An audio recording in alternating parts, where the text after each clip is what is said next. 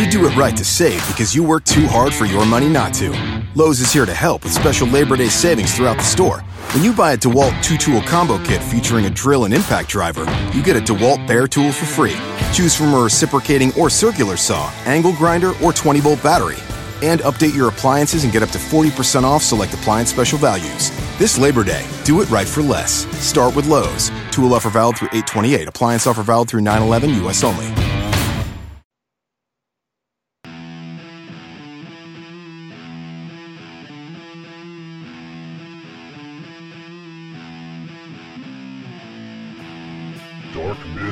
darkmyths.org and the Apples Media Group proudly present to you the Lone Gunman Podcast, featuring your host, Rob Clark, where research comes to shine and myths come to die.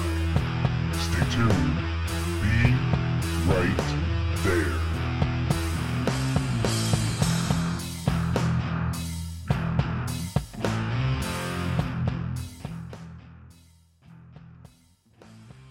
Oh, yeah. What's up, everybody? Welcome to the Lone Gunman Podcast. This is your host, Rob Clark. This is episode number 148. And I've got a great guest for you returning to the show. It's been a while. I bet everybody thought something happened to this dude, unless, of course, you're listening to him on another radio show. But he's back here today with me, Mr. Carmine Savastano. How you doing, buddy? I'm doing good, man. Good to be back on the Lone Gunman podcast. Oh man, it's been a while since I heard that voice on here. what you been up to, man? uh, you know the usual, diving in, trying to have a look at some of the new JFK files, and you know, looking into the RFK and MLK cases when I get a chance. Yeah, I was slacking at the beginning of the year a little bit, getting in that little funk, but I'm back out of it now, getting back in the swing of things. Oh, I understand. It can get you know everything when you're looking at so much different stuff and trying to put everything together it can get tedious. You need a break every once in a while. Yeah i've got all these podcasts going i might be spreading myself a little yeah. too thin but uh we'll see how it's going. We'll see how you're getting it done? That's a good thing. I'm trying to get it done yes. It's it's a it's a busy life but uh i'm enjoying myself so that's all that matters right? Yep. Sweet. So carmine just to remind everyone, is the proprietor of the Neapolis Media Group, which can be found where? Uh, can be found at uh, tpaak.com uh, under the NMG section, and that's uh, uh, you can also find the uh, primary evidence collections where we have a big offering of evidence there. Uh, you can find my book, Two Princes and a King. Um, and they can also locate your website, uh, Chuck Ochelli's website for the Ochelli effect. Um, you can look at Debunked blog.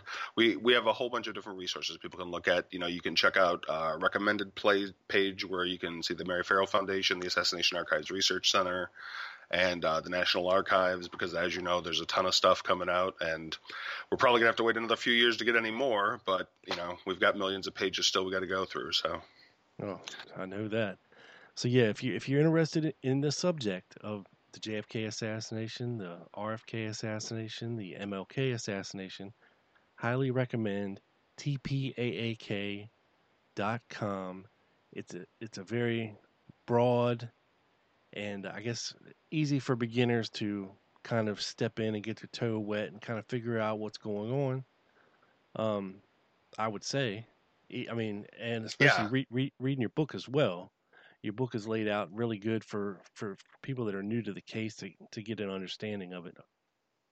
Thanks. Yeah, no, that was you know I was hoping to, to yeah to, to act as almost a primer, just to, to to get people involved, you know, to see and let them come to their own judgments. That's why I have the multiple. Like as you know, I try I tried to offer some possible names, but I didn't set anything in stone because we we shouldn't. You know, no, we don't I mean, have that. It's still a fluid evidence. situation going on. You know, exactly, and there's still so much evidence that's being withheld. I mean, even after they dumped a good almost hundred thousand files, you know, 80, 100,000 files on us in the last year, there's oh, still so much like more a, to be. It's like a bottomless pit, man. Stuff just keeps coming and coming and coming and, and but I mean, really, not a whole lot new, and definitely no smoking guns. So we're still no. digging. Yeah, uh, yeah, the occasional the occasional gem, but yeah, unfortunately, what it seems to be is Uh, I remember. I can't remember. Uh, we might have been talking about it, but I can't. I can't remember. I probably had the conversation a couple of times, but I remember having the conversation of they basically had two methods that they could do to try to block progress in this case. Officials did. One was give us nothing, which doesn't work because then there's a huge public outcry and you're basically just lending credence to it. So, give us too much. I think is what they're doing Yeah. just re-releasing the same things except this time with redaction so it looks a little different like you know just the controversy and think of all the fake controversies that were started like i remember having a conversation over uh the uh, there was that one thing they released, which was uh, Richard Helms' testimony, which is, I believe, the Church Commissioner of the House Select Committee, and the testimony cut off right where it said, "Is Oswald a CIA agent?" And people like Alex Jones and the media went nuts. They're like, "Oh my God, you know, it cuts off." It, you know, they didn't want us to know what the real answer is. Well, the real answer is that I believe it was Rex Bradford, the Mary Ferrell Foundation, let out was that stuff's been available in full for a while. So we know what the answer is. It, and honestly, did you did you really think Helms was going to be like, "Oh yeah, he works for us. Yeah. He's an agent." that wasn't going to happen. No, definitely not going to happen. And what's hilarious is he later got charged with perjury by Congress. so that guy definitely wasn't going to tell us the truth. No, not at all. Not at all. Yeah. So yeah, unfortunately, the way that they've been doing the release, I don't think is necessarily unintentional. I think maybe somebody in the chain wants them. I mean, oh, you can see too that as where you know we get lucky with places like the Mary Ferrell Foundation or the Assassination Archives Research Center or the Weisberg Archives. Usually, it's just a single document with a number, you know, RIF number that you can go off of, so it's fairly easy to track. Well, what they're doing is releasing like entire files. So it's a two, three hundred page document of just dozens of different files that should have different numbers, but they're all under one number. Yeah, and what pisses me off is if you go to NARA and look at these new releases and everything, you you have no idea what is in there until you actually click on the PDF and look at it. Exactly, not searchable like Mary yeah, Ferrell. they had and the other 25 years to set this shit up and classify everything and and you know do it in a decent manner that could at least be titled so you Mhm. know what's in the file if not searchable like you said which would be ideal which thankfully the blackvault.com is doing to the new files they're making them searchable so Yeah, you know, if it wasn't for them undertaking this, you know, crazy thing, um, you know, it wouldn't even be possible to search them. You'd have to go through one by one to try to find that needle in a haystack. Yeah, we're really lucky to have you know places like the Black Vault, like Mary Ferrell, that that will go in and do the technological work that's needed to make it a lot easier. Because otherwise, what I've been doing and what I assume everyone else has been doing is one at a time. Yep. You know, just next, next. then you get discouraged and you say, "All right, files." screw this. I ain't Take a doing this break. no more." Yeah. Yeah. Well, you know me, I'm a sucker for. I'm a glutton for punishment, so I haven't said that yet. To keep flogging yourself on the back with that with that stick. Uh, well, and some of them, you know, I really do think as you get more familiar with them, you learn that you can just skip over some too, because some are, like for instance, card files and stuff like that. Unless Yeah. you think that's going to be the magical one that has a line you're looking for, a lot of it is just notations and Yeah. not to say that you know there's not going to be yeah. gem occasionally, but for the most part, yeah. Thank you, sir. May I have another? Yeah, exactly. Wow, I really enjoyed reading about the. Or that's another thing that annoys me is when they do multiples of the. sa- So it's like, okay, same Oh, document, no. same document. what is up with that? Like you get okay, you got three different pages, and then it repeats itself three more times for a total of like yeah, fifteen pages in a file, but it's duplicated five times. There's three pages. It's like, what's Yeah. the point? exactly. Wasting time, apparently. Yeah, definitely. anyway, Carmine. Okay. Anyway, yeah. Sorry, about. I hope everybody doesn't mind that we went off a little No. bit there on. Uh, we needed to get that off our chest for sure. yeah. Um, But I do think that there is some decent, like, there's been some good cryptonym information that, you know, uh, Bill Simpich has found a ton of them. John Newman, uh, Jefferson Morley found that one the other day, and Richard Gibson. Did you hear about that yet? yeah, yeah, I did. Yeah. yeah. So Gibson, that's another. You know, it's. I think it's hilarious because I was actually, I think it was Matthew Shuffley that put up something on social media, and Steve Roe commented, and we all agree that it's crazy that there was no other press besides what Jefferson Morley put out on that. Like this is another CIA connection. This is another person who's molding Oswald into the patsy Right. that has a definite CIA connection. Another journalist. Yeah. And we all know about Operation Mockingbird, and they just Yeah. keep coming, you know. Yeah, I mean, and so we've got him. We've got Priscilla Johnson McMillan that we discussed on uh, the last show. We've got uh, what's his name, Ed Butler at Inca. So I mean, how many connections are required until we have officials or people who might not agree with the idea of a conspiracy that this is becoming more realistic, and now the evidence is turning. It isn't the clear case that officials had when so much was hidden. Now that so much has been released, I think things are turning. The the you know the the weight of history is turning towards conspiracy. For sure. I mean, people always speak about showing a preponderance of evidence. Well, here it comes, Mhm. people. Yeah, and it's getting stronger. And I think that's why you see that. Uh, not everyone. I like I said, Steve Roe and others that you've had on here. I think that though we might not agree on conspiracy, they're reasonable people. I like to have conversations with them. I think that they contribute good research, even though we might disagree. But you have another wing of people who support officials that are basically just out there trolling, just Right. saying still, still, you know, it's crazy. You're kooks. You know, the, you know, the basic lines that have been said ever since the '60s. Right. And people like Steve and Fred, you know, they're they're they don't just dismiss everything out of hand. They're they're willing to be convinced. Yeah. But just right now they're not convinced of of of a conspiracy.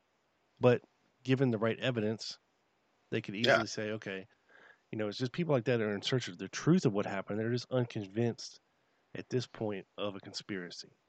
Well, and we also have, unfortunately, like we've discussed before, people like Baker and the myth makers who are they out there poisoning the well. Yeah, Yeah. they're they're making people like Fred and Steve not want to hear what anyone has to say who supports a conspiracy because they have people spouting ridiculous things all the time.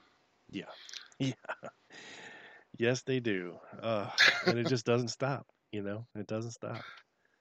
But hey, look. the- Fighting on two fronts. Yeah. Now, the reason I wanted to have you on the show, um, well, you're Italian, you know. And, uh, nice. You, you might be connected. but I don't know. Um, but if you are, I'm glad I know you, you know. So- as my my no no used to tell me, the mafia doesn't exist. Tell your friends. That's right. But yeah, I wanted to talk about something that I've never, ever talked about on this show before. And that would be the whole mafia conspiracy concerning, surrounding the JFK assassination. And the reason I've never talked about it before, it can get a little confusing. And I'll admit I dismissed it out of hand a long time ago. Okay. But Mhm. uh, let me put this caveat out there. The whole catalyst for me wanting to do this show was another podcast that I heard, and it anybody can go out there and listen. It's called Mafia, and it's it's made by the people over at Audio Boom, which is a podcast network. But you can listen to the show Mafia. I believe it's on iTunes, Stitcher, anywhere you can hear you know podcasts.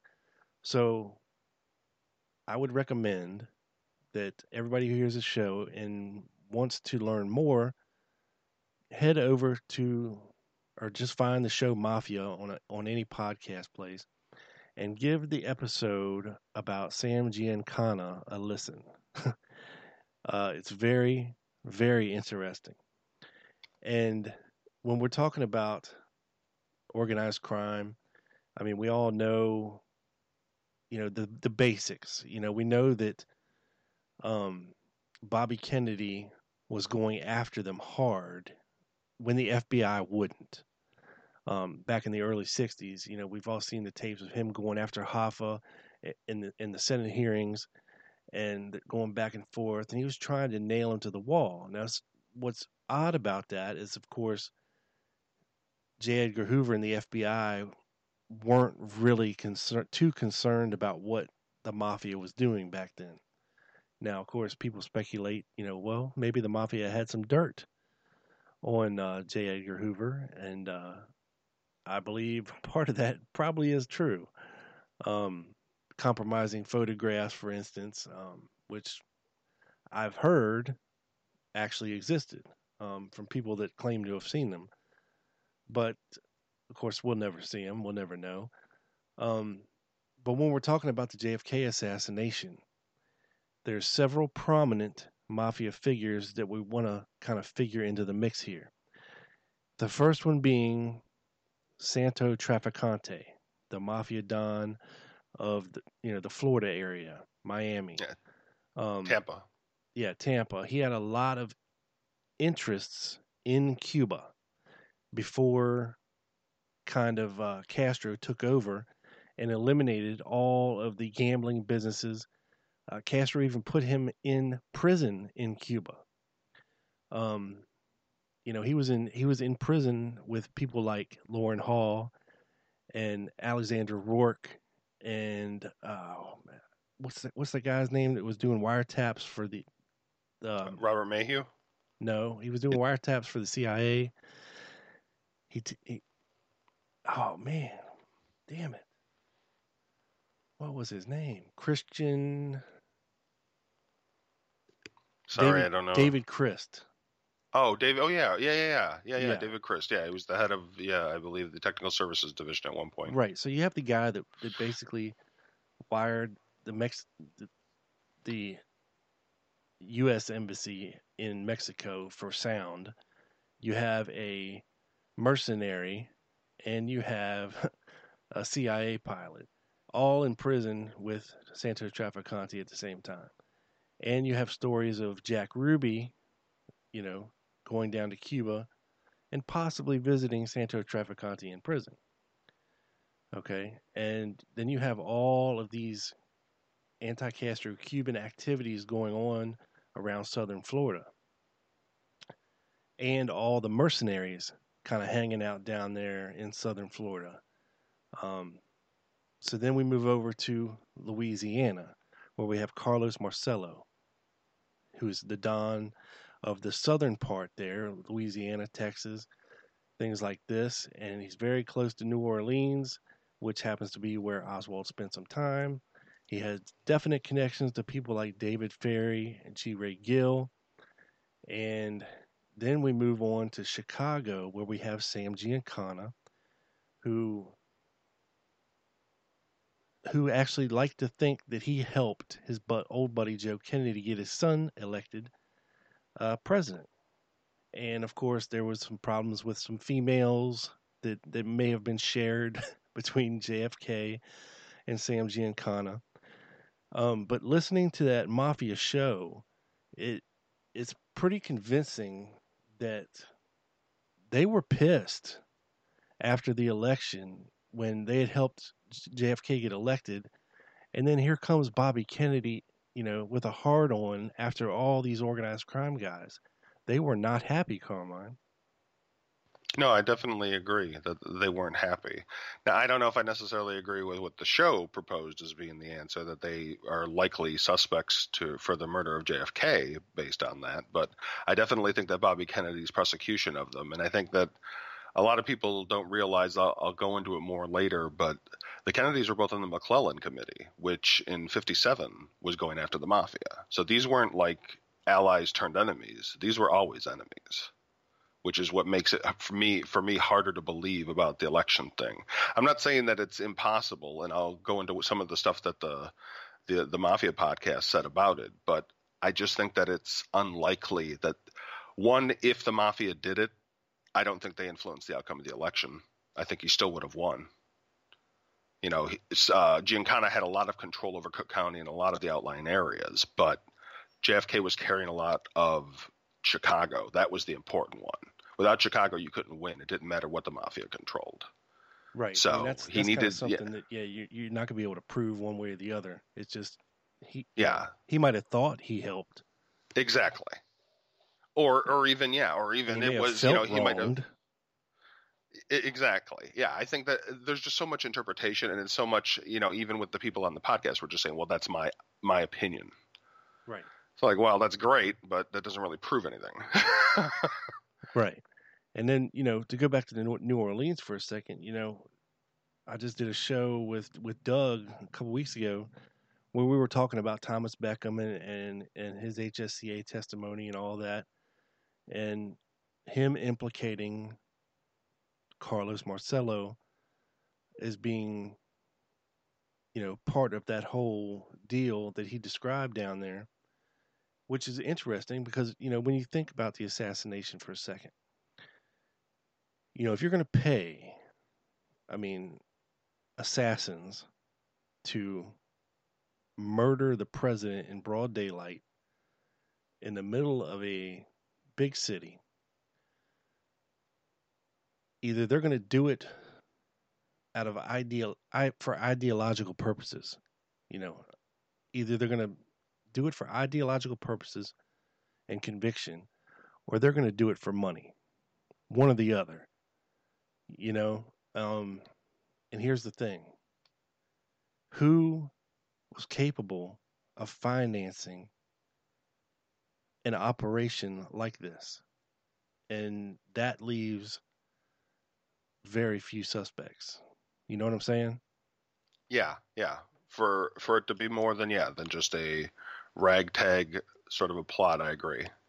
And um, if you want to go a little bit into uh, into Giancana's background, then we can jump around to some of the others. Sure, let's do it. Um, so uh, let me give everybody uh, a real quick biography. So to familiarize everyone with the individual, these individuals we're discussing, I thought I'd offer some background subjects on Giancana. Uh, I thought we could also discuss a few of the enduring claims. So Sam Momo Giancana was born Guillermo Salvatore Giancana during 1908 in Chicago, Illinois. His parents were Sicilian immigrants, and the family lived in the slums of Chicago's West Side. After a childhood spent in local gangs, acting as a minor courier for local gangsters associated with Al Capone, he eventually rose to the lowest rungs of the criminal underworld. He reportedly graduated to grand theft and murder before he was 20, but was never convicted of those crimes, and this would affirm those who noted his savage temper and his antisocial behavior. During the 1930s, Sam married his wife and they had three kids. And due to the weakening of Al Capone's control of the Chicago Mafia, opportunities began to emerge that allowed Giancana to rise in its ranks. He, via intimidation and murder, expanded his control of the gambling rackets and was a millionaire in the 1940s. He became mafia boss of Chicago in the 1950s and assumed near total control of most criminal operations from rackets to narcotics. In 1957, the McClellan Committee was investigating the connection between the mafia and labor unions. Among the members of the committee were Senator John F. Kennedy and Department of Justice Attorney Robert F. Kennedy. The two Kennedys joined the committee members in grilling mafia leaders and associates on their illegal dealings. A notable exchange discussed in the Mafia podcast within Robert F. Kennedy and Giancana had the mafia leader laughing as he repeatedly asserted his Fifth Amendment rights to refuse to answer. Annoyed at this obvious attempt to stonewall the committee, Robert F. Kennedy questioned Giancana laughing and told him that only little girls giggle seeking to incite Giancana's notorious temper. However, Giancana resisted and kept his composure. Now, the, I hear a lot of people often cite that one as, you know, proof that Giancana was directly involved, which I don't think it is. But you definitely see the animosity between the two of them. Right. Yeah. So, so I think that, and and it, it's it's interesting theater. I mean, you you don't see that rarely you see you know something so direct where there's an official directly trying to get them in front of everybody in front of the cameras in the world yeah. uh, so now something a lot of people don't know about is the fbi had begun a surveillance campaign an illegal one in some cases at the time uh, on Giancana at the Armory Lounge from 1959 until the mid 1960s. So during the Eisenhower administration in 1960, Robert Maheu contacted mafia fixer and hitman Johnny Roselli, and other Central Intelligence Agency officials contacted Chicago mafia leader Sam Giancana and Tampa mafia leader Santos Trafficante. Fidel Castro was a common enemy of the U.S. government, and the mafia and some of the CIA believed that the criminal syndicate was a useful tool in dealing with him. Having designed general assassination plots a year prior, the agency sought to use criminals who could assume the blame for the official agenda. However, the mafia leaders were not as eager to sacrifice their own people and suggested other means of killing Castro. After a series of failed attempts, the agency ceased contact with the mafia and all the mafia leaders except Johnny Roselli. The entire matter would be a cause of great concern years later to Attorney Robert F. Kennedy, uh, Attorney General Robert F. Kennedy, when the FBI revealed it to him. So I think that is definitely a big, that is a verifiable connection. I'm not Sure. saying that that, Yeah. that that equates, you know, because I, don't necessarily think that the mafia is directly involved for the plotting and other things we'll go into, but I think that at least we can verify there is a definite connection between the CIA that the CIA initiated foolishly, in my opinion. And this is what one of the reasons why I'm so hesitant, you know, because you always hear people say, "Well, it had to be the CIA, it had to be the." Ma-. No, it didn't. But because they were doing these peripheral operations, because they wanted to kill Castro so bad and were making these bad judgments, they allowed themselves to be linked with the criminal syndicate. If anything happened as a result of that, they're linked. Not necessarily that they were willingly part of it, but if they trained these mobsters, or if they gave them the information they needed to get it done, then in some ways they are responsible, not by their own will, but by having that link to them. Or even the suggestion to Yeah. to get involved and do something about it. Because when we talk about each of these mafia leaders, they all had their own reasons for wanting the Kennedys out of the picture. hmm The question is, yeah, it's, it's you know, it's it's because one of the things that um, G. Robert Blakey, who is the former uh, lead counsel for the House Select Committee on Assassination, says in the Mafia podcast is that, um, you know, they they had planned to do it. They had had a discussion prior about possibly killing off Kennedy, but they decided not to do it because of the heat. And that's something I think we always have to balance out: is what was going on at the time are the circumstances is there already so much attention on them are they going to risk even more should things fail too are they going to risk having their entire life destroyed and their empires taken away Yeah, but I think either way would give either side plausible deniability based on who they would use. Yeah oh yeah know, they could have because I mean, look, guys like got the James Files claim mafia connections.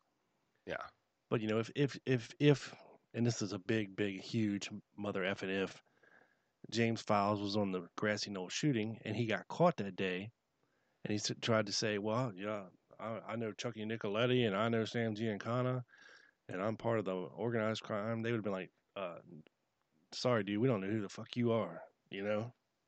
yeah oh yeah no no I, I i understand they totally deny but like one of the things like with roselli because files tries to put roselli there the day of that he went and had picked him up from the airport or whatever well the problem with that is is that you know we can track roselli to being in california or las vegas on the 22nd Right.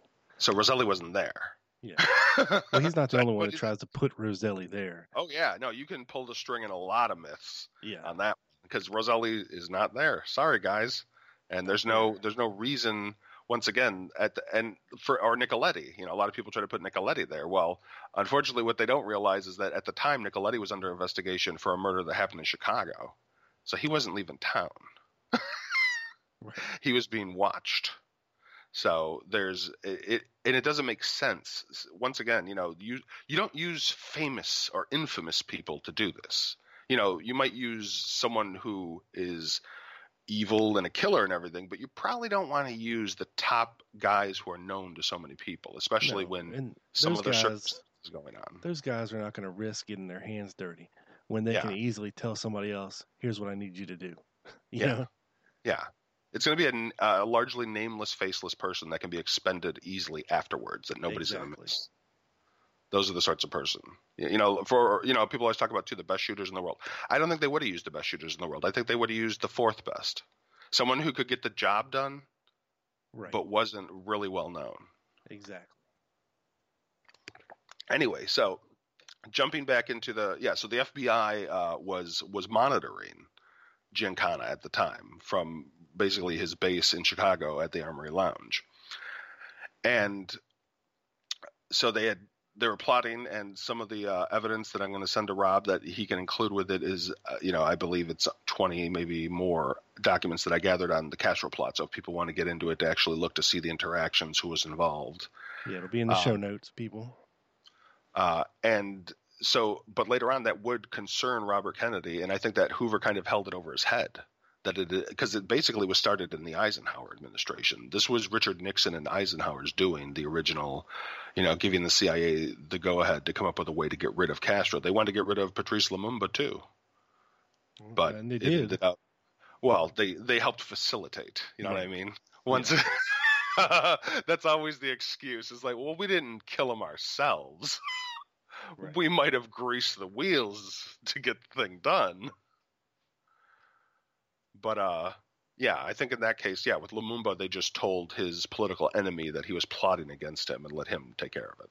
Right.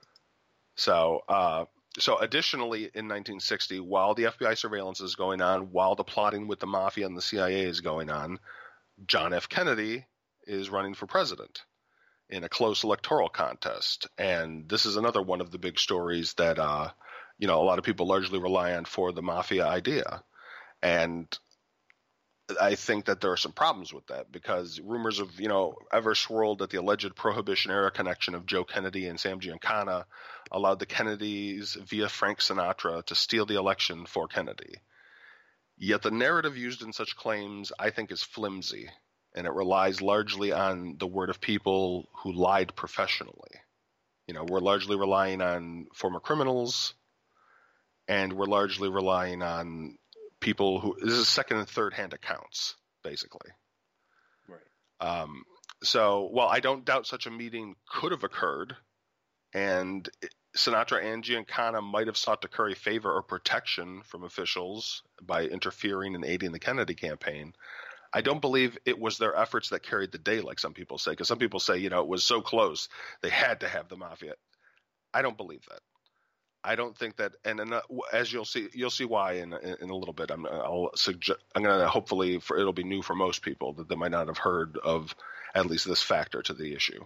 Um, so I don't believe their efforts carried the day, but I don't support that John or Robert uh, Kennedy would have agreed to such a move. You know, they they put it on Joe because they know that it's almost impossible that JFK or RFK would have wanted to be associated with the mafia directly. Right. So, you know, they're saying it's Joe, and okay, so so Joe is you know definitely less ethical. So he's supposedly the one that's making this deal with him. But I think they would have. I think even Joe Kennedy, he was a strategist. I mean, he did finance and largely help get his son elected.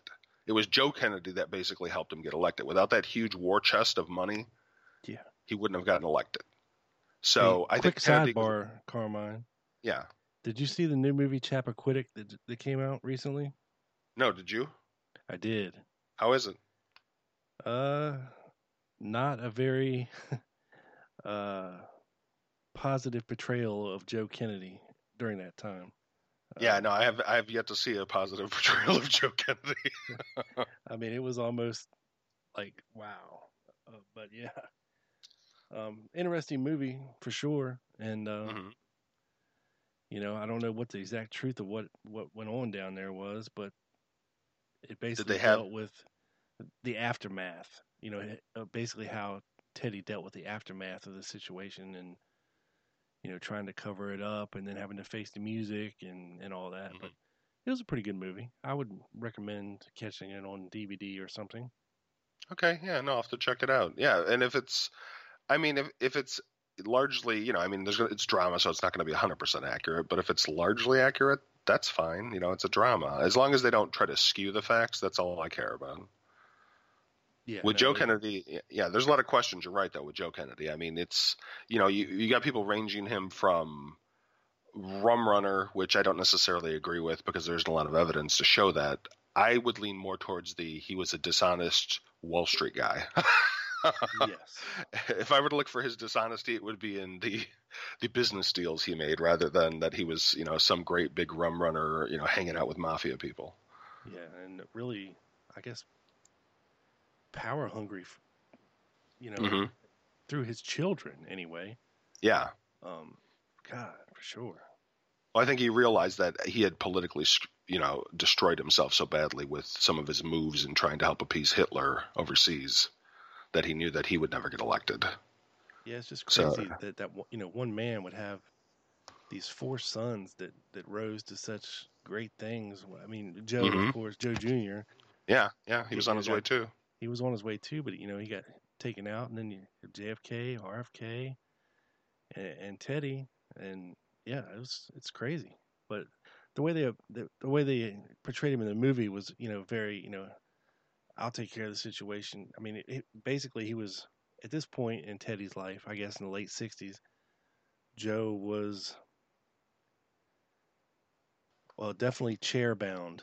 Um, yeah, he had the stroke by then, I think. yeah, he'd had the stroke by then, and uh, but he could still backslap the shit out of Teddy. He said, Nice. "You idiot!" Boom. oh, But yeah, it's good for a laugh. Did you ever see that movie, The Kennedys? That's another one that I think I don't necessarily agree with how they portrayed everything, but I thought it was a decent Yeah, representation. I mean, it's but- it's a it's a crazy dynamic with that family for sure. Yeah. Well, the mom, yeah, like in that movie, you know, they show in the later years where the mom is basically trying to get revenge on him because Yeah. of all the womanizing and all the things he did. Just so much triumph and tragedy in one family. It's crazy, Yeah. man. Yeah, it is. Yeah, it is very much like a Greek tragedy overall, everything that happened. But anyway, I'm sorry. Yeah, but sorry yeah, no, I, sidetrack you there. oh, that, oh no, that's fine. No, hey, it's it's all part of the you know part of the deal, man. it's that's those are the you know the, the public impressions of history. yeah. So uh, anyway, so so yeah, so we have those things all simultaneously going on. We've got the Castro plots going on, we've got the election going on, and we you know we've got this big issue. So I think that Giancana, one another reason why it's questionable that he might even help them is that he was known to hold a grudge, but after his public treatment by Robert Kennedy, that grudge I would think was well developed and I'm not so sure that he would be inclined to use all his efforts to help men who publicly incited and questioned him. And I doubt that Giancana was foolish enough to believe they'd actually hold up a bargain with him that could never be proven. Right, and then you have all the business with uh, Judith. What was her name? Judith X. Judith Exner? Exner, yeah. Yeah. Yeah. So I mean, yeah. So you, they're yeah, they might be. I've heard it. People suggest that it was Giancana that like pursued her because he wanted a connection with JFK, but to me that doesn't make a lot of sense. I mean, he could have any woman he wanted at the time because of his status and his, you know, being as rich and powerful as he was. So Right. I'm, I'm just saying he might have been a little salty when he found out that. yeah, he got mad. Well, that's why. Yeah, I think. I, I think that that served two things. You're right about the the bugging when the CIA got caught, and the Department of Justice later on had to drop that case because they didn't want to make any connections with the mafia. But I think that he did that for two reasons. I think one, he was mad about the girlfriend, about Oh, uh, what was it, Dan Rowan from uh, Laugh-In, uh, that he might have been sleeping with one of his girlfriends, and I think that so he wanted him bugged. But I think the other reason was is because it also is blackmail material in the government. Oh yeah, for sure. So, um, so the the Mafia podcast uh, repeated the long held assertion that the Mafia was a pivotal part of the Kennedy win, and this is later used as part of a motive for the Mafia to seek revenge when Robert Kennedy comes after them. The allegation is Giancana helped the Kennedy. Uh, Kennedy get elected in Chicago and the surrounding areas of Illinois. However, the Kennedys already had substantial resources, and the Dealey Plaza and the sorry, the not Dealey, the Daley political machine of Chicago was already their ally. So just these two factors, I think, were the overwhelming portion of the successful campaign. There never has yet been offered verifiable proof of these claims, but they largely rest upon assumptions, in my view. And I think another reason I highly doubt the vast plot of vote influencing would succeed without being exposed is because despite President Eisenhower and Richard Nixon trying to, you know, calm Republicans, others refused to be calm about it and disputed the election's outcome. Nixon's allies uh, pressed, uh, for instance, uh, one of his allies was a guy named Earl Mazo, who was a media ally, and he alleged suspicious incidents in the New York Herald Tribune. And the press also began to launch public claims of suspicion. You know, we've seen this in the last couple of elections Oh, where yeah, people don't want to give up right away. They want to fight it publicly. So at the time, one media outlet stated that the election uh, challenges to Kennedy's victories were due to, quote, Republicans making a veritable crusade of undoing the results. Even if the public challenges ultimately failed, party leaders figured they could taint the Kennedy victory, claim he had no mandate for his agenda, galvanize the rank and file, and have winning issue for the upcoming elections. Three days following the election, Republican Senator Thurston Morton launched bids for recounts and investigations in 11 different states. Just over a week later, Nixon aides were dispatched to conduct investigations of voter irregularities in most of those locations. So that's something you never hear about. Right. That Yeah. this wasn't just, you know, so everybody wasn't just like, oh, okay, well, I guess that's the way it goes. No, this was opposed from the get go. And if there were all these vast irregularities that people talk about trying to attribute them to the mafia, they would have come up. Somebody might have noticed them. Right. So I think that um, it seems a possible serious challenge to the election was mounting. And the Republican Party was able to actually form grand juries. They involved the U.S. Attorney's Office, the FBI, and investigations were launched. The results of all those investigations by states and federal officials turned up no major errors or irregularities that would change the overall results. The Republicans' legal suits in Texas and Illinois, which were the two most disputed, the largest prizes electorally, were dismissed. They launched lawsuits in both states and both got dismissed. So I don't, yeah. And uh, when the dust from all these accusations and the investigation settled, even the claims of the counties Giancana could influence did not provide the major reversals required, nor were any massive effort to rig the vote detected. So I think it's possible Sam okay, so Sam Giancana, yes, he could have influenced those counties, but could he have influenced those counties with no trace of anything? Could he have influenced those counties and orchestrated all that to happen with all those different people and nobody said a thing? I don't think that's possible. Well, I mean, you know how you can plant a seed or plant Yeah. several seeds. Oh yeah, you want it to go a certain way, and and I think that that's possible. But I, I don't you know, hey, spread the word. You know, da da da Yeah. da. da. Oh yeah, well no, but what I'm saying though is that now we have a third party. It's not Right. just Giancana versus the normal system. It's Giancana, the system trying to protect itself, and now the Republicans trying to reverse the vote. Right. So if they can link the Kennedys with the mafia, yeah, they're going to would. do it. Yeah. So I, I don't think I, I don't think I don't think Giancana was that savvy to have even if he planted a seed. I don't think the people he had on the ground were smart enough or had the ability to launch such a large conspiracy politically without getting caught. I mean, you had arrests, and we knew Daley was corrupt. Daley was corrupt, yeah, but I, I just like I said, I don't think if, if it did happen, I think it was a minor thing, and I think that it wasn't the big major thing or pivotal as a lot of people try to paint it. And I don't think it's enough to be a motive to want you know, uh, did did they really you know like I said earlier. Did a mafia don who is very wily and uh, I would assume cunning to rise to the top of the mafia really think he was going to rely on the word of a singer's friend who was a politician. I mean, Joe Kennedy was noted to be un- untrustworthy. yeah. I just don't think that Giancana was going to take it seriously. Anyway, uh, so let, us jump to the uh, the other thing about Giancana that makes him suspicious, and that would be his death and the timing. Oh yes, no, no. I, I see. That's where I, I actually agree. I think with at least some of what the Mafia podcast said and what we've discussed about it before. I, I don't believe in the you know as we've gone over with the Beep Beep Richie episode. I don't, and I don't think you do either. In the I don't believe in the massive list of suspicious deaths Right. Where they're But- just killing. Yeah, but I, but I think there are, at least in my opinion, five that would qualify. I think the biggest thing for us to put anyone on a suspicious death list that unfortunately a lot of people don't follow is it should be a murder. It should be an obvious murder in most cases. Right. And the problem is with a lot of the suspicious deaths is it's not. You know, it's lone accidents. It's things that could be considered suspicious, but there is no other evidence to support that they're suspicious. So you're just guessing. And unless you have a coroner's report and you can show reasons why it's wrong, I'm going to have to go with the coroner. Right. So but for Giancana, uh, there's there's so much suspicion to be had. I can't understand why anyone would think that it's not related in some way.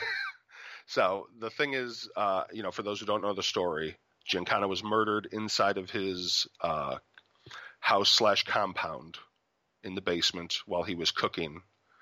He obviously knew whoever his murderer was because he let them in, and they were alone. He turned around to start cooking. The person shot him in the head, and then shot him repeatedly in the mouth, which is usually a Sicilian calling card for someone who talked who shouldn't have. Right. Uh, Giancana ha- was due to testify to Congress again about criminal acts and questions about the JFK case. Right. Anyway, that is, yeah, that is that is what largely was assumed to be on the docket, and he was murdered, you know, shortly before then, a days before, I believe, maybe a week, but so that definitely is suspicious. Yeah, and I would also say that one of another one of your probably five suspect deaths surrounding this would have to be Johnny Rosselli as well. Yep, Um, yeah, finding him dismembered in a floating in the bay in Florida. Yeah, I have a I have an article here from 1977. it says shortly after Johnny Rosselli testified before a Senate committee that he had participated in CIA plots to kill Castro, a Washington friend asked him if he wasn't afraid for his life. The 70-year-old mafia figure appeared unconcerned. Who'd want to kill an old man like me? he asked. Before he was fished out of a 55 gallon oil drum from Dumfoundling Bay and found Mr. Roselli's body stuffed inside. There was no shortage of suspects ranging from the CIA to Cuban agents or the mafia itself. Mm-hmm. So, yeah. Well, one of the a little just in, interesting, you know, side note about Roselli was he had always told his his sister that if he went missing, to go looking for him in an airport parking lot. And they went to an airport parking lot, and that's actually where they found his car, because that's what the mafia would do. Right, You wouldn't you wouldn't find a car usually for a while if they just parked it in long term parking and left it. right, right. Yeah. So, Yeah, I mean, and he, you know, he did actually testify. So that's that's a little different between um, Giancana and Roselli. Roselli actually got to testify. Um, and, yeah, and it, and it is. I'm sorry. Go ahead. Oh no, go ahead. Yeah, I was just going to say, and and it is it once again, you know, we get to that Gordian knot of different possibilities. It's it's either perhaps a connection to political assassinations, being Castro or JFK. Perhaps it's a connection to his criminal past, why he was killed. I suppose you know that is, but it's definitely a suspicious death. It definitely qualifies. It's you know, it's those you know in in the 1980s supposed suspicious deaths. yeah, when they've just had so long and there was like with Roselli. I don't think if Roselli was going to testify, he probably would have been killed at that time. He might have been killed later, right. but I don't think he necessarily would have been killed at that time if he wasn't eminently going to possibly reveal something. And to me, that's not that doesn't reek of CIA because I would think the CIA, you know, which goes back into just all, what the reasons why I doubt. You know, Lyndon Johnson had anything to do with it, and a lot of other the major people that try to claim had anything to do with it. There's a lot easier ways to do this than public executions. right. Public execution to me means an emotional attachment. It means there's a message being sent. And that's why I think this case becomes so difficult, is because that opens all of the suspects. Because you got like this mafia podcast that basically tries to encapsulate it within just Giancana, just Marcello, just Traficante.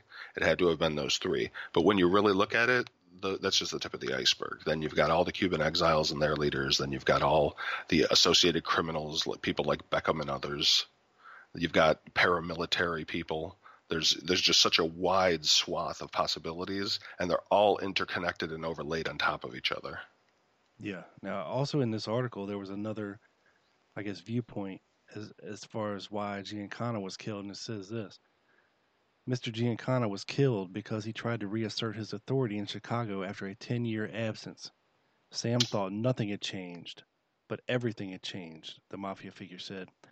The task of killing Roselli proved difficult because he was a cautious man. Nevertheless, his pursuers were persistent.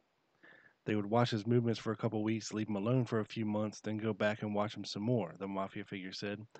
Roselli was careful, but nobody can be that careful. When the decision is made to hit you, you're dead, no matter how long it takes. So, Yeah, I uh, that and I don't think that is definitely within the realm of possibility for both of them. With Giancana, that actually makes a lot of sense because that is one of the one of the big problems that was going on is even after he had basically been shunted out as boss and went down to Mexico, he was still trying to influence thing with Richard Cain and other people that he had you know that that he should have left alone if he was really retiring. I mean, he was basically forced into retirement. yeah, and further on in this article, um, when they're talking about when the mafia was watching him, Roselli, that is, says the only known instances where he deviated from his pattern, according to Miami authorities, were when he had dinner with Santos Traficante Jr., boss Mhm. of mafia rackets in Florida, and the one major underworld figure with whom Mr. Roselli maintained close contact in his last years. Yeah. two dined together for the last time at the Landings restaurant in Fort Lauderdale, Florida, on July 16th, 12 days before Roselli was murdered. Authorities believe it was a member of the Traficante organization who was able to lure Mr. Roselli to his death. I, I don't doubt that either. And then something that's interesting, uh, I'll have to, uh, I'll find the article and I'll, I'll add it and throw it into the uh, the references. But I have I did a little bit of digging into that area, and that is true. He did meet and have dinner with Roselli roughly around then. He still was in contact with him, but the uh, one of the problems that police ran into when they were investigating Roselli's death is there were actually possible suspects that were Cuban exiles, which would have had another you know association with Traficante. Right. That- let me let me add this from this. Okay, that they're interviewing an unnamed mafia figure. Okay, Mhm. for this story, and it says on July 28th, Roselli and his sister ate late brunch. Then at 12:50, he left in her car, a silver 75 Chevy Impala. He gave no hint of having an appointment, and she assumed he would be back soon. What happened then was described by the unnamed mafia figure.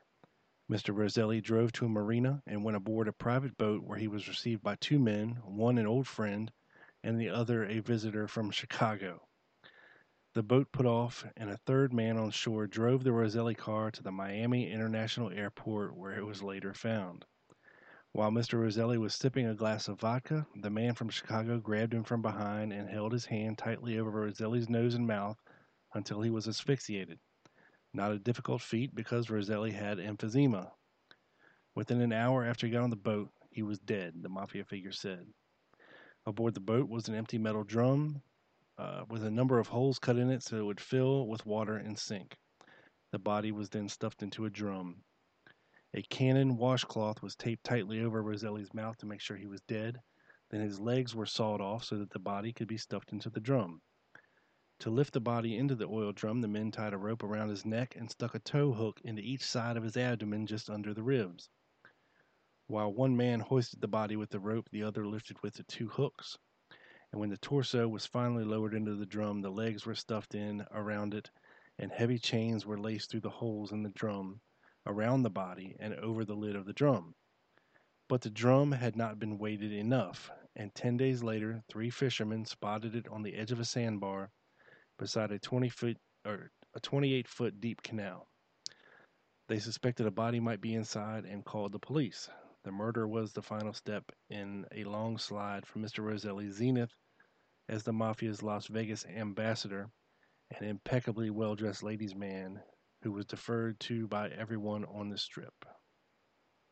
So, how is that for a murder?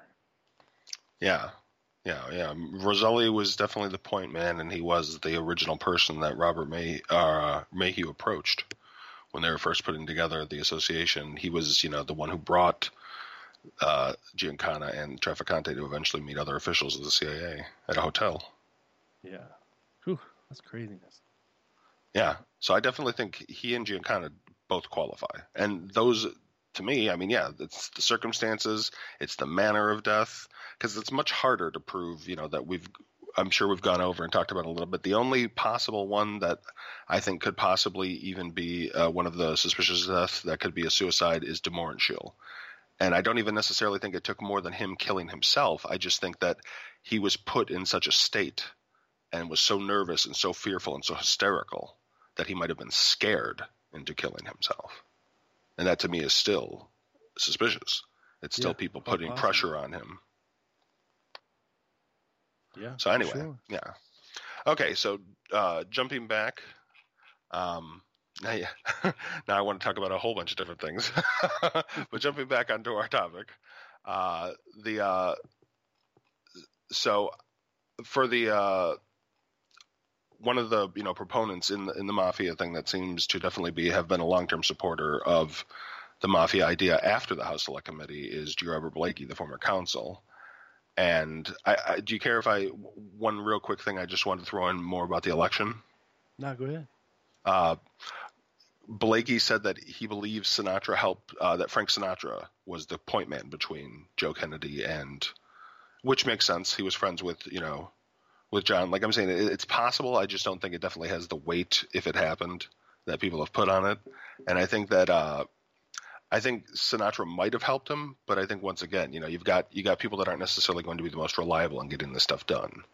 So I think notably it's the Republicans, the U.S. Attorney's Office, and the FBI investigations that were ongoing. That's another thing that bothered me is the Armory Lounge. They have it bugged, but Giancana never mentions anything in his base when he doesn't know that it's bugged. Well, I mean, it's all possible. You a lot I, of I'm these guys probably had an idea that you know their place was bugged. I think sometimes, but I think with that one, they caught him on other stuff via that one, I believe. So I don't think he was he knew right right then. I think he might have learned in the later '60s it was bugged, but I don't think he knew in '59 and '60. Yeah, it's possible. It's possible. Yeah. So, um, I also think, uh, well, one of the reasons, and one of the reasons why, you know, people might say, well, then if the FBI had the information, why didn't they expose it? And I would say that I would think that's because they had illegally gathered a lot of it. is why the FBI wouldn't expose it. But I think the Republicans would have, and I think they're they're the biggest problem in that idea. Yeah. So another one, another reason why I think that uh, you know people have tried to suggest that the mafia were responsible for the failure of the Bay of Pigs, and I think that that definitely is a possibility, but probably less so for the mafia, more for the exiles. That the exiles were the ones who really lost out on that, even though the mafia did lose, you know, l- roughly eventually what would be billions on all of their casinos and all of their holdings that they lost. Yeah. Um, but one of the one of the problems I had with the the Mafia podcast was they said that JFK promised air support and then denied it. JFK never promised air support. That's that's one of the things that maybe has just been changed over time, just people retelling the story. But they JFK didn't want any U.S. troops used, or at least he wanted them hidden, having any sort of association even with training with the U.S. because he knew that that could spark a war. Yeah, I think the generals might have promised air support. Yeah, exactly. I could see that happening. Yeah. So, um, uh, another one of the problems uh, with the mafia killing JFK to get uh, one of the things that they offered, you know, was it might be a way to get rid of Robert F. Kennedy. But I think that in the wake of a tragedy, as we did see happen, the new president was not just going to fire all the appointments made by JFK, and that would include their greatest enemy, RFK. Right. And, you know, I think Bobby Kennedy, as we know, he did serve in the Johnson administration for a time. He eventually had to leave because him and Johnson could never get along. But, But It did I would put also- the brakes on Kennedy going after It- the mafia. it, that that is true. It slowed him down. So, and he definitely, you know, just just his mental state, because some of his advisors were talking about how he felt like, you know, he was so depressed and he didn't really want to do anything. Right. So yeah, I definitely yeah. No matter what happened, that definitely yeah, it did it did neutralize him in that way. I you know it slowed down his prosecutions. Um, but I think that that's why they might have had a part of it. I just don't necessarily think that they were the prime mover. Right. You know, they they knew that they could benefit from it, but I think to a smaller extent is what they would have you know been in charge of. So uh, I would also note that Giancana was very cunning and had climbed to the heights of a criminal empire. So you know, we, we should factor in that. It, I, I just don't think it's you know it's such an easy proposition as people have tried to make it. Um, Well, let's talk So- about another. Uh, yeah, I was going to actually jump to the House Select Uh, Committee if you want to. Oh, Okay. Well, I was just going to mention real quick. Um, we were talking about Bobby Kennedy, you know, being a Mhm. thorn in the side of the mafia. Yeah. He he was a very big thorn in the side to Carlos Marcello. Oh yes. um, trying to have him deported. You know, he he was in fact in court on November 22nd, 1963, fighting deportation. And that to me yeah that to me i think i think that is a double-edged sword that this idea that the, the that uh, suspecting the mafia because okay so some people would say okay well that gives them a motive to want to do it but what that also does is focus a huge amount of public attention on him Yeah. And So we also you- have that quote. Okay, what, what's what's that quote? Uh, yeah to cut the dog's head off and the tail Yeah. wagging. Yeah. yeah yeah but once again unsourced Right. people say he said it. and that's the whole problem, I think, largely in dealing with any of these. The, I don't think it was a lot of the big figures because the big figures, I mean, that's just the natural evolution of the story. But over time, you know, people add in all this mystique and, you know, the drama, the high drama that you saw between, you know, Giancana and Kennedy. I think they try to add it to all these various characters. And it sounds really awesome if he said something like that, but no one really can pin down when he said it or where he said it. Yeah, I just think a lot of the mystique comes from okay, these guys were rich, powerful, hmm and they were being fucked with hardcore by the Kennedys. Oh yeah, and for them not to meet or come to some kind of a consensus to say, okay, let's do something about this shit already. Enough Well, is I- enough, you know. I, I think they were though. I think I mean, and I understand. I'm not saying you know this that isn't usually the selection of most mobsters, but I think that they realized they were in a precarious position, especially Marcello, because Marcello he got. Uh, you know, Kennedy didn't just try to deport him; he succeeded once. I mean, it eventually got overturned, and he was allowed to stay. He didn't have to leave permanently, but they dragged because I, I can't remember if it was Guatemala. It was a, South, a South American country. I, it might have been Guatemala, but Marcello Didn't said that David he was. Ferrie allegedly go pick him up and bring him back. Oh, that's what people say. I think somebody did definitely, but yeah, uh, they they actually seized him. What they did is they waited for him to go to a parole, meet his parole officer, and then two federal agents grabbed him, threw him into a truck, Dropped him off threw him onto a plane. Yeah, exactly, I mean- and then dropped him into the jungle with his yeah.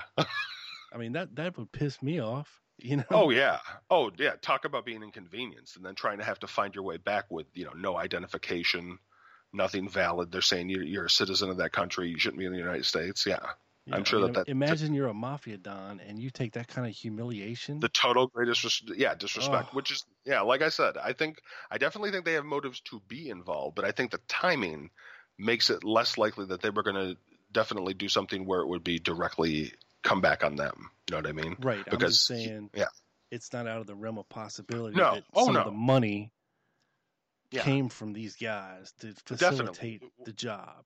even even if you know what i wouldn't even rule out I, i'd say that it's even possible for them to have a direct hand in some of the action i just don't think that they were the prime movers in the assassination No, You I know, think it was an yeah. idea that was a consensus between a lot of parties, and it was just agreed upon to possibly, uh, what's the word I'm looking for? Compartmentalize certain aspects of things as far as like, okay, acquiring shooters, financing things, uh, Like, yeah, only- things, and and all this and that and the other. You know, and necessarily you know like i said it could be it can be I, it's got to be to a certain part compartmentalized and it has to be a, a small group overall but yeah who knew and who didn't who was used wittingly who was used unwittingly Because I, Uh, I think a lot of the planning for this and involving the use of Lee Harvey Oswald in this conspiracy happened in New Orleans.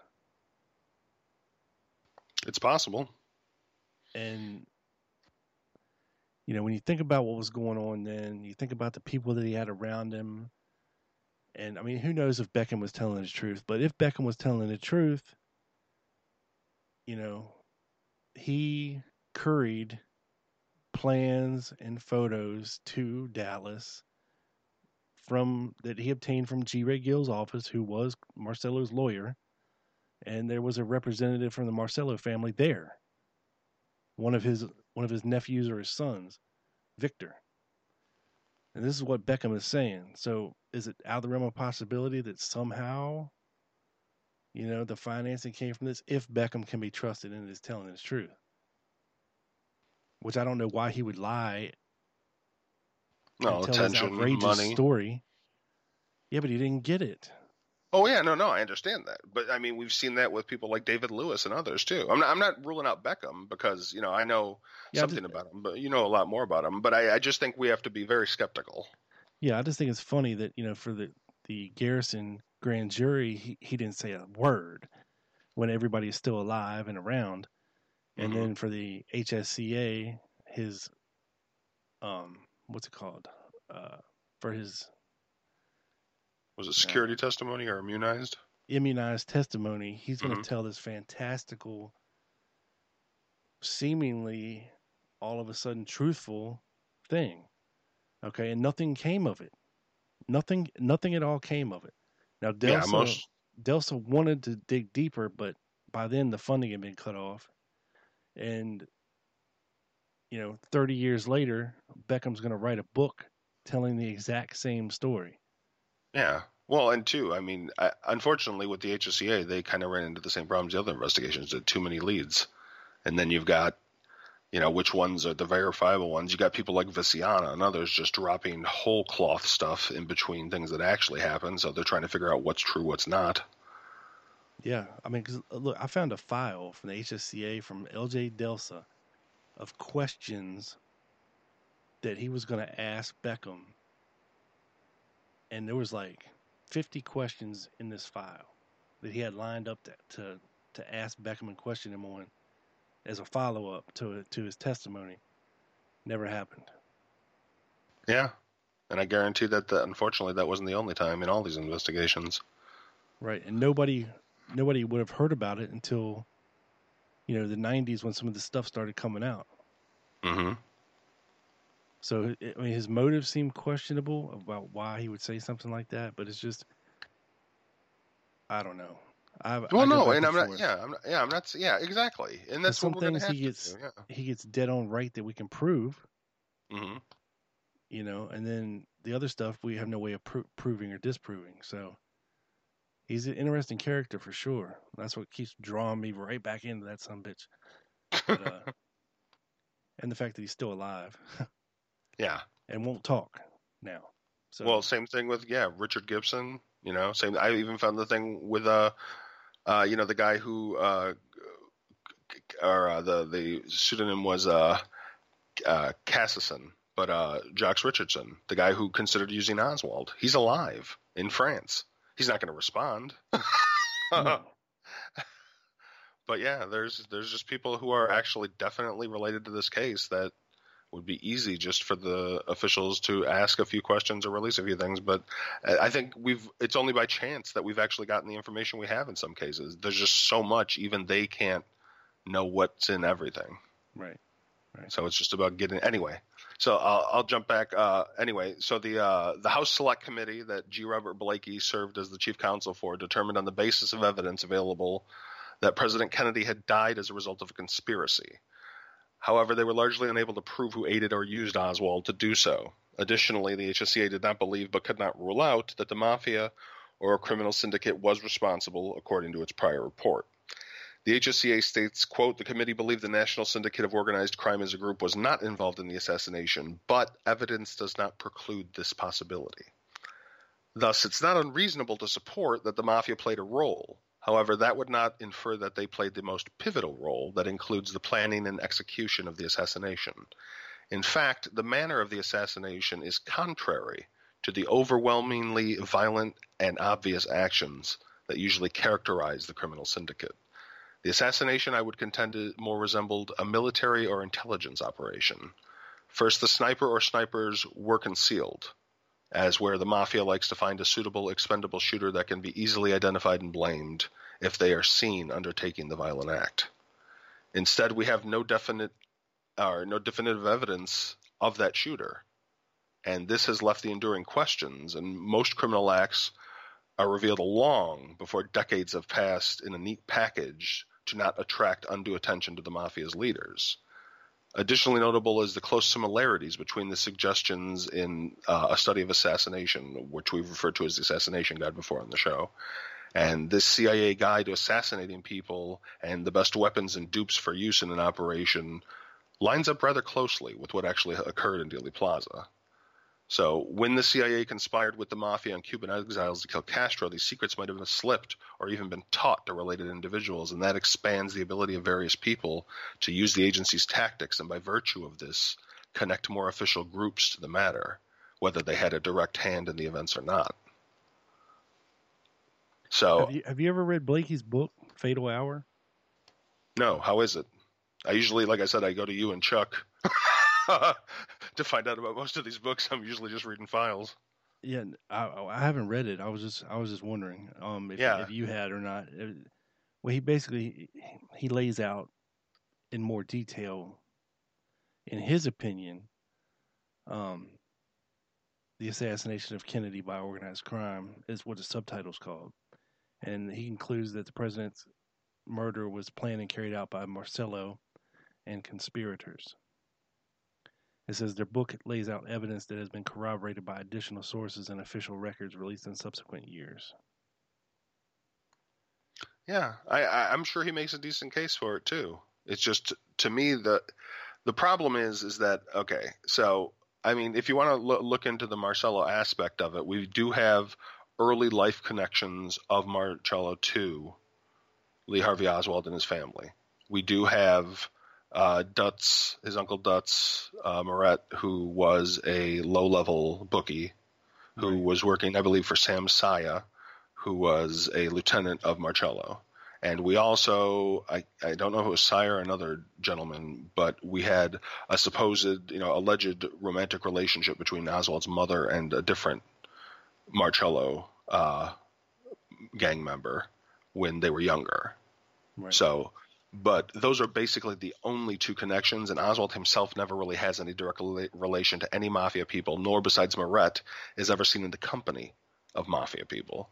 So I think that's largely overblown and what a lot of people try to begin the story on. It's possible, but I just don't. You don't see people. They're going to be seen together. You know what I mean? Especially when the lockstep FBI surveillance started to kick in, not only on Giancana but Trafficante, Roselli, and Marcello. You know, it wasn't going to be as easy with Marcello because Marcello was actually a little more wily than the others. But they're still going to see, at some point, Oswald would have been seen with Right. criminals. I mean, and you can jump over to Ruby too. I mean, They see, that's that- that's where I'm totally behind a mafia plot. I'm all on board with Ruby being used because we can get the evidence for that. right. You know, because I mean, it says you know Ruby had well ties to to to Marcello and, and Ruby. It yep, says and Giancana. Yeah. Yeah. and Joseph Campisi was one And of Trevor- Marcello's lieutenants. like you said earlier too, Trafficante. So Yeah. we got Ruby all over the and board. Yeah. Possible possible ties to David Ferrie. Yeah, So that's possible, but but I definitely think the others. I mean, we don't even need you know Ferrie and the the things we can't prove. We can prove that you know there's at least another person that you know I think isn't brought up very often that I talk about in my book is Meyer Lansky. When Ruby, the one time we can show for sure that he went to Cuba, that we can track that he was you know sent tickets and money by Lewis McWillie, who Right. was uh, you know a pit boss and was a card dealer in uh, one of the Havana casinos that was owned by Meyer Lansky. And or Lansky was one of the you know main investors, and his brother Jake Lansky actually met with McWillie and Ruby while he was there on vacation. Yeah. So we know for sure that there's a link between him and one of the most powerful mobsters in history. Then you add in that we then have the possible likely links of him, Trafficante being there, you know, linked back to Chicago with at least two hitmen that the commission found and just didn't make a big deal about, which would be to me a direct link with the mafia. right. But if those two hitmen aren't good enough for you, then we've also got them linked to Jake Lansky. We've got them linked to McWillie and the other mafia bosses. And his action, to me, definitely infers. Um, I mean, as we know, people such as those who uh, support the official story have often tried to say, well, he was just, you know, they try to make the excuse, well, he, you know, he felt bad and wanted to avenge John Kennedy, or he was doing it for Jackie, he didn't want to have to go through. That's all ridiculous. There's no evidence of any of that. Ruby is not some patriot who decided, you know, well, today I'm going to go and kill this guy because it's the right thing to do. And, you know, they say it was a crime of passion. It was an act, you know, he had to go do it, which isn't true either. Because if Ruby was acting as a man, you know, if it was a crime of passion, if he was just acting, he saw it and he couldn't take it anymore, he had seen Oswald multiple times. He impersonated a member of the press for the Friday night uh, press conference. So he could have killed him that whole day. He, He could have killed him there. He could have got him in the hallway. Yeah, he waited. He waited until he knew that there'd be an opening and he could deliver a shot that hopefully would kill him. And he didn't want to hit anybody else. He had orders. He had to kill just Oswald. Right, which would lend credence to the theory. Okay, well, if the mafia is ordering Ruby to silence Oswald, Mhm. what's the reason?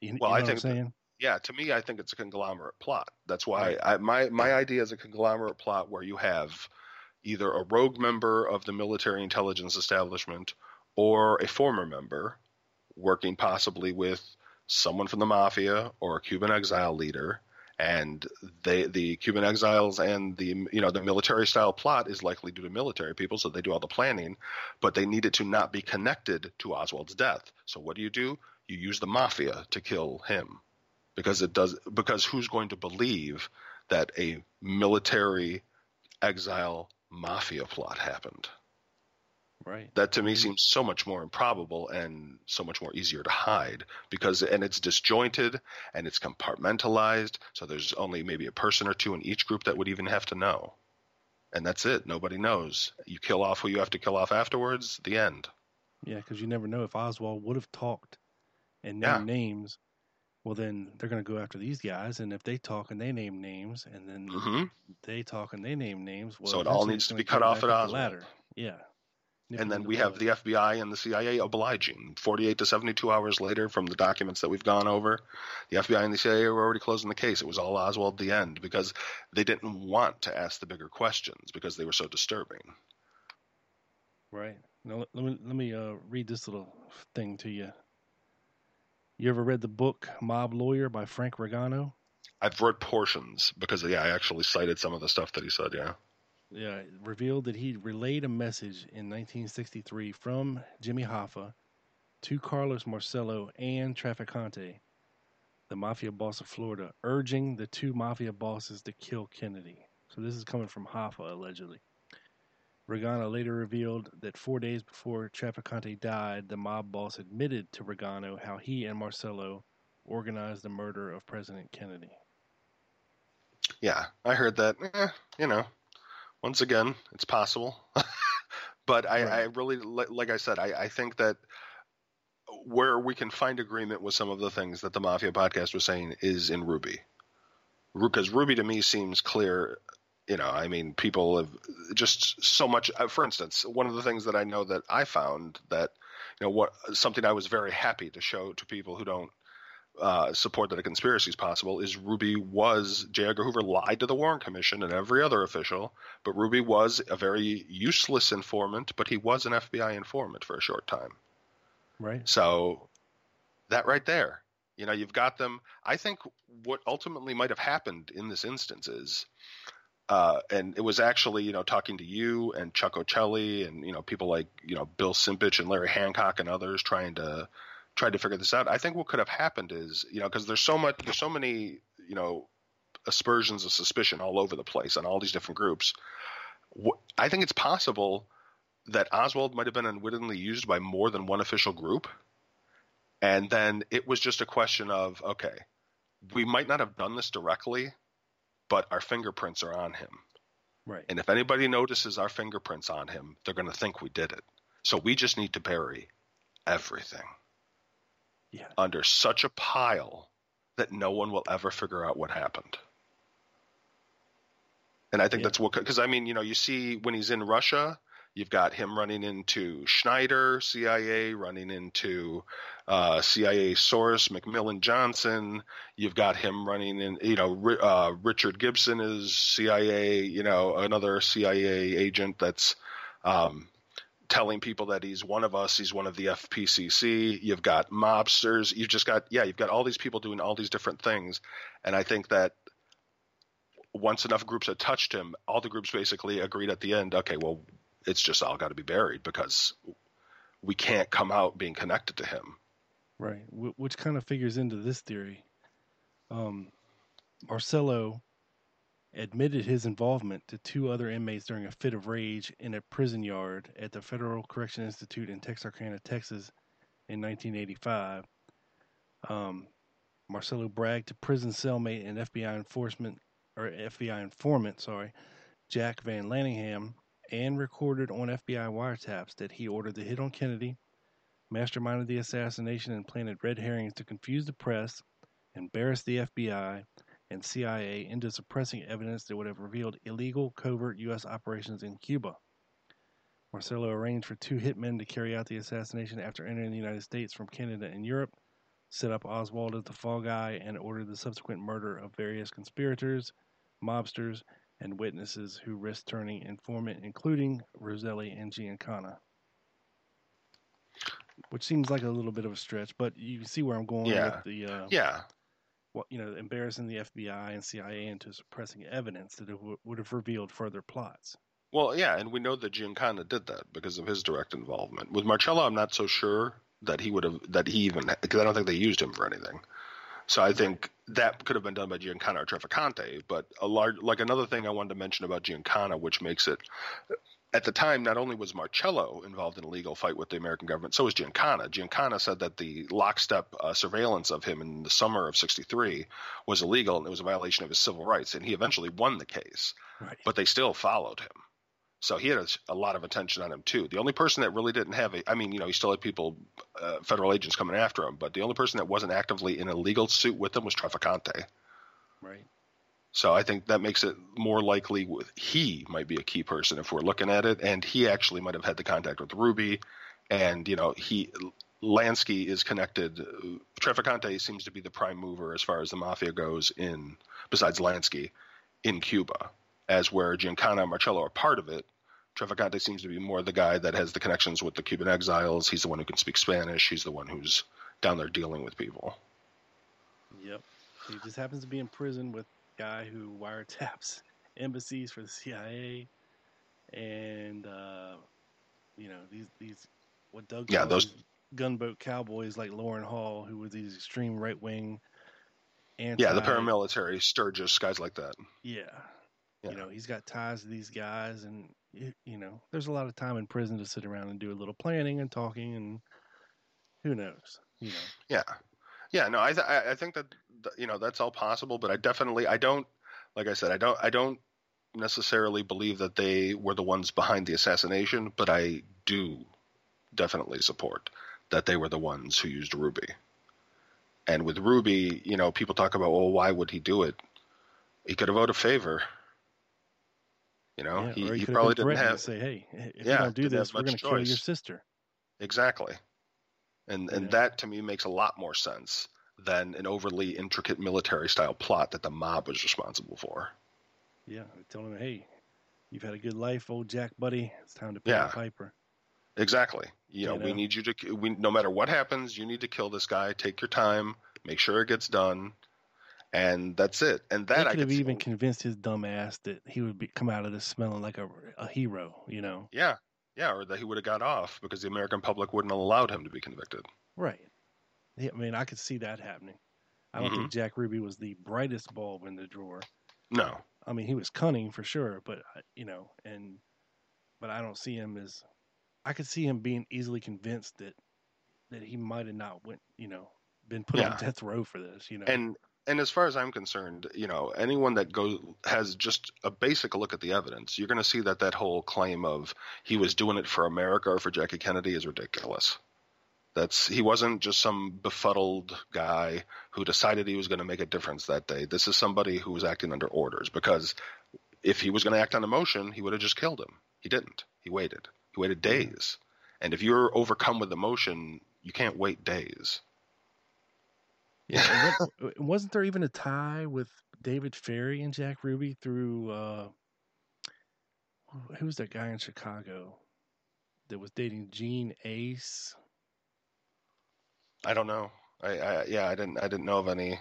I, I've heard mentioned, but I've, I I don't know of any anything related to the yeah, two they of were them. looking No. at Ferrie's uh, phone records Mhm. and and Jack Ruby's phone records and noticed that they were both calling this number in Chicago. It was this woman's apartment, but the guy she Oh, was okay. dating was using her apartment as like a you know his phone where he could be reached. I guess Mhm. call Well, I would think too that Ferrie might have access to some of Marcello's contacts, just even you know as his as the assistant in this case. Right, and we know Ruby was going to to uh, New Orleans, you know, to to get dancers, and I'm sure there was some kind of a little circuit going on. You know, okay, you you know, you put a girl in a club down there for two months, then you move her over to Texas Yeah. for a couple months, then you bring her back to a different club in New Orleans. You know, you know what I mean? And yeah, and we definitely can prove at the very least that we have, you know, the the people that I would that I, I think definitely is much more telling is his association with the Campisis. That you know they are basically the leaders of the mafia locally in Dallas, And that's where They're he the- last ate dinner the night before he shot Oswald. And then the the day after he kills Oswald, one of the Campisis comes and visits him in jail and has a private conversation with him that the police allow. Right. Yeah. Which is highly suspect. Yes. Yeah. It is strange that he would eat there the night before, and then they would come and visit the day after. yeah. and that to me smacks that's where i would agree with blakey you know he a lot of people want to put the mafia on the main part of the plot which i, I can't agree with but for this oh yeah this all smacks of a, a lovely setup where they used an expendable guy to get rid of another expendable guy Yeah. and you know that's the best way i think too to keep the plot i think that if it were a, you know rogue official Cuban exiles, paramilitary people, whoever exactly set up the plot and carried it out. The best way to keep it from ever getting out is to then compartmentalize the plot to just you, and then you just set up via one other person who is either gotten rid of later or could keep their mouth shut to deal with the mafia, and they take care of Ruby, and nobody knows who's involved in either. So no one from either plot knows what's going on. Right, and and possibly, possibly, Ruby was used for some things that that happened in Dallas. Yeah, it's possible. You know, because he he did have a good in with a lot of the Dallas cops who frequented his establishment, and Ruby would And- kiss their ass. And I think that made him Yeah, you're right, and I think that that made him perfect employ because there weren't a lot of criminals. Yeah, Yeah, there weren't a lot that could operate so easily in police presence. right. Even the commission found out that he had a, a I believe they called it a uh, a relationship that was greater than the average citizen. Because I mean, he knew hundreds. Oh yeah. I think it was something like fifty to yeah. He knew a lot of people on the police force and auxiliary officers. He even had one, I believe, was an auxiliary officer that did some bouncing for him at one of his clubs. Yeah, and spoiler alert, uh, the next time me, your boy, is is going to be on the Midnight Rider News Show in June, I'm going to be talking about this very subject. So make sure you tune into that and be looking for it, folks. I'll definitely check it out. We'll, we'll get it up on the MG. But yeah, yeah, I, I yeah, I and I, I totally agree with you, and I think we can agree with you know as where I disagree with some of the other things they said. I definitely agree. Ruby has all the makings of a mafia dupe, of just somebody who was told he was going to have to do something. Be careful about it. Don't because I mean, imagine if if he was the person that officials tried to paint him as, he would have run in right away, tried to shoot at Oswald, and probably not killed him or probably Right. you know when he when he brandished the gun right in front of everyone might have been wrestled away before he got anything done he needed might have had some, ju- a little nervous jitters, you know, and yeah he was putting it off until he just couldn't put it off anymore. yeah because he knew once he once once the county got a hold of him, he'd be in county jail, and that was that. He didn't have any more Dallas police uh, ins, I guess you would say. Mhm. yeah well and uh, uh, something that's always struck me as interesting that you and i have discussed before that i I think you know a lot of people might not be aware of is that in he had with the police, which allowed him to actually get to Oswald at that last moment before Oswald was basically locked up and out of his reach. He, you know, people always say, "How did he get into a secret side door?" All this stuff. But according to the original's testimony of Patrick Dean, one of the police officers that was there, he saw Ruby. He saw Ruby walk right past him, and he didn't say a thing because uh, Ruby was always around. He had brought them sandwiches the couple days before. So Yeah. Ruby just strolled right in, got into position, and that was it. And it was over. And then he just wouldn't open his mouth, which is another trait of the mafia, usually back in that time anyway. Not anymore, but Right. You know, there was he hinted around at some things, you know, but yeah, he never did give up the mafia, so to speak. Yeah, and and to me that it, makes a lot more sense for Ruby's use, and that also, like I said, it, compartmentalizing the plot in that way. I mean, what better way to keep a secret than even the people who are doing it don't exactly know everything that's going on. Yeah. And he even begged Earl Warren, look, get me out of Dallas and I'll tell you everything you want to know. And they wouldn't do it. Nope. Because he knew if he opened his mouth in, in jail, in prison, in Texas, he was dead. Yeah. I think unfortunately the commission lacked, and, and you know, a lot of officials did, but unfortunately they lacked the imagination to understand what they might be dealing with. You know, they they really thought they had a handle on everything, and like I said, unfortunately, were informed by people like the FBI and the CIA, who had concluded in 72 hours or less that it was just Oswald. Let's move on. Right. Yeah. Or maybe they didn't even want to hear the truth at that point, you know, because they Yeah. knew where it would lead. Bigger questions. It Yeah. would have opened up even more a Pandora's box. Oh. I mean, yeah, even Dulles. Uh, that's the one thing, you know, for a lot of people try to paint Dulles as the mastermind, and I don't agree with that because of various reasons. But, but the thing I do agree with is the reason the Warren Commission was compromised, and why, to me, I can't understand why anyone would say it wasn't, is because of Allen Dulles, because he was the person who signed off on the original Castro plots.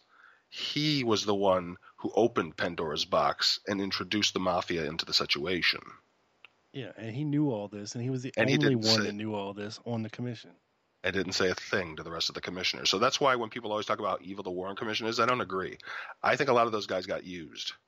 I think a lot of those guys didn't realize, you know, Dulles was the only one who knew all that. So all the rest of those people had no ability to know that that was going on. Right, So I don't blame all of them for him lying. I blame him. right. All right, my friend. Well, I think we're about an hour and a half into this. Is there anything we didn't get to that you wanted to hit on? Well, I, I think we covered, uh, you know, we talked about Marcello's background. We talked about, you know, um, the early life and some of the things with Giancana. And I think with Traficante, you know, we covered his Cuban connections and everything down there. So I think we covered all of that. Hopefully, you know, everybody got some interesting information. Like I said, in the the reference notes I'm going to send to Rob to attach to it, uh, there'll be the Castro plot. So if you really want to go deeper into there, there's, I, like I said, I think 15, 20 or more different documents, some of them from the new releases that people can go into and you can you know, really get into it. You can see how closely linked for a time the mafia and the CIA were. Uh, and no, I, I think we covered pretty much every. You know, yeah, we went a little bit of everywhere. We went Johnny Roselli, and like I said, I'm looking forward to, to listening to see what you say on that uh, the next mafia one you do. Well, it's not necessarily mafia related. It's just Oh, okay, it's more Ruby. of what of what Ruby was up to in Dallas. Mhm. Well, maybe- you know, a little bit of mafia related. Yeah, yeah. I think I think he might have been used for a couple other things that we maybe maybe not just silencing Oswald. You know, yeah, But uh, like I said, I'll get into all that uh, in June on the Midnight Rider Show. So be looking out for that. So Carmine, tell everybody where they can find your stuff again, my friend. Uh, you can find everything at tpaak.com. You can find Neapolis Media Group with uh, links to my stuff and to Rob's stuff and all the members of the Neapolis Media Group. Uh, you can find the primary evidence collections. Uh, I added a new section, uh, updated it for MLK's 50th, so there's more information on MLK and an additional section there. And I'm going to be doing the same thing for RFK as his 50th is coming up. Uh, so yeah, tune in, listen to the shows. You can also find all the shows like the Lone Gunman podcast I've done on there uh, under the author section, and the blog is updated uh, regularly, probably almost every week. So And you can Hopefully hear check- Carmine just about every Thursday night on Ochelli.com. thanks, Rob. Yeah, and, and once in a while I'll be going back. Uh, Rob uh, hooked me up with the people at Midnight Rider News. So I'll be doing another show there. Uh, but I have one that's on. Uh, you can find us on YouTube as well, and I have all those shows linked up on our YouTube from the Long podcast and other places I've been. Sweet. Well, my friend, always a pleasure to have you come on the show and and astound us with your vast knowledge of the documents. You're, It's you're too a pleasure. Yeah. I, I do I do my best, my friend. I appreciate you you having me back, and I hope everyone enjoyed themselves. Well, I threw you a softball, but you didn't hit it. You just totally missed it. What? What was the softball? You were supposed to say, "Ah, forget about it." nice. Hey, hey, you Hey. perfect every time, huh? Golly day. Hey, this guy, this guy over here. there it is, folks. Carmine Savastano. We're talking the mafia. Thank you, Carmine. Uh, well, bona fortuna to all of our listeners. yeah, that means good night and a lot of money in your pocket, bitches. Exactly. Good fortune to you. Put some bitches in the can, beam up to the satellite down directly to your ears, people.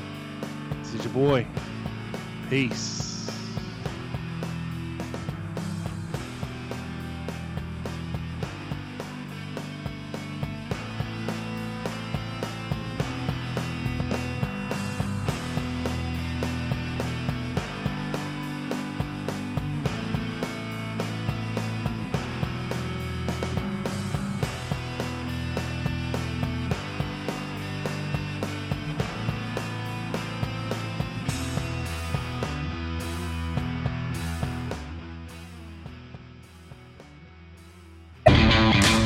Right to save because you work too hard for your money not to. Lowe's is here to help with special Labor Day savings throughout the store. When you buy a DeWalt two tool combo kit featuring a drill and impact driver, you get a DeWalt bare tool for free. Choose from a reciprocating or circular saw, angle grinder, or 20 volt battery. And update your appliances and get up to 40% off select appliance special values. This Labor Day, do it right for less. Start with Lowe's. Tool offer valid through 828. Appliance offer valid through 911 US only. The Starlight Lounge presents an evening with the Progressive Box. Moon. Yeah. That's Hugo tickling the ivories. He just saved by bundling home and auto with Progressive. Gonna finally buy a ring for that gal of yours, Hugo? Send her my condolences. Hi-oh! This next one's for you too. There's a burglar in my heart. Thank you. Progressive Casualty Insurance Company and affiliates. Discounts not available in all states or situations.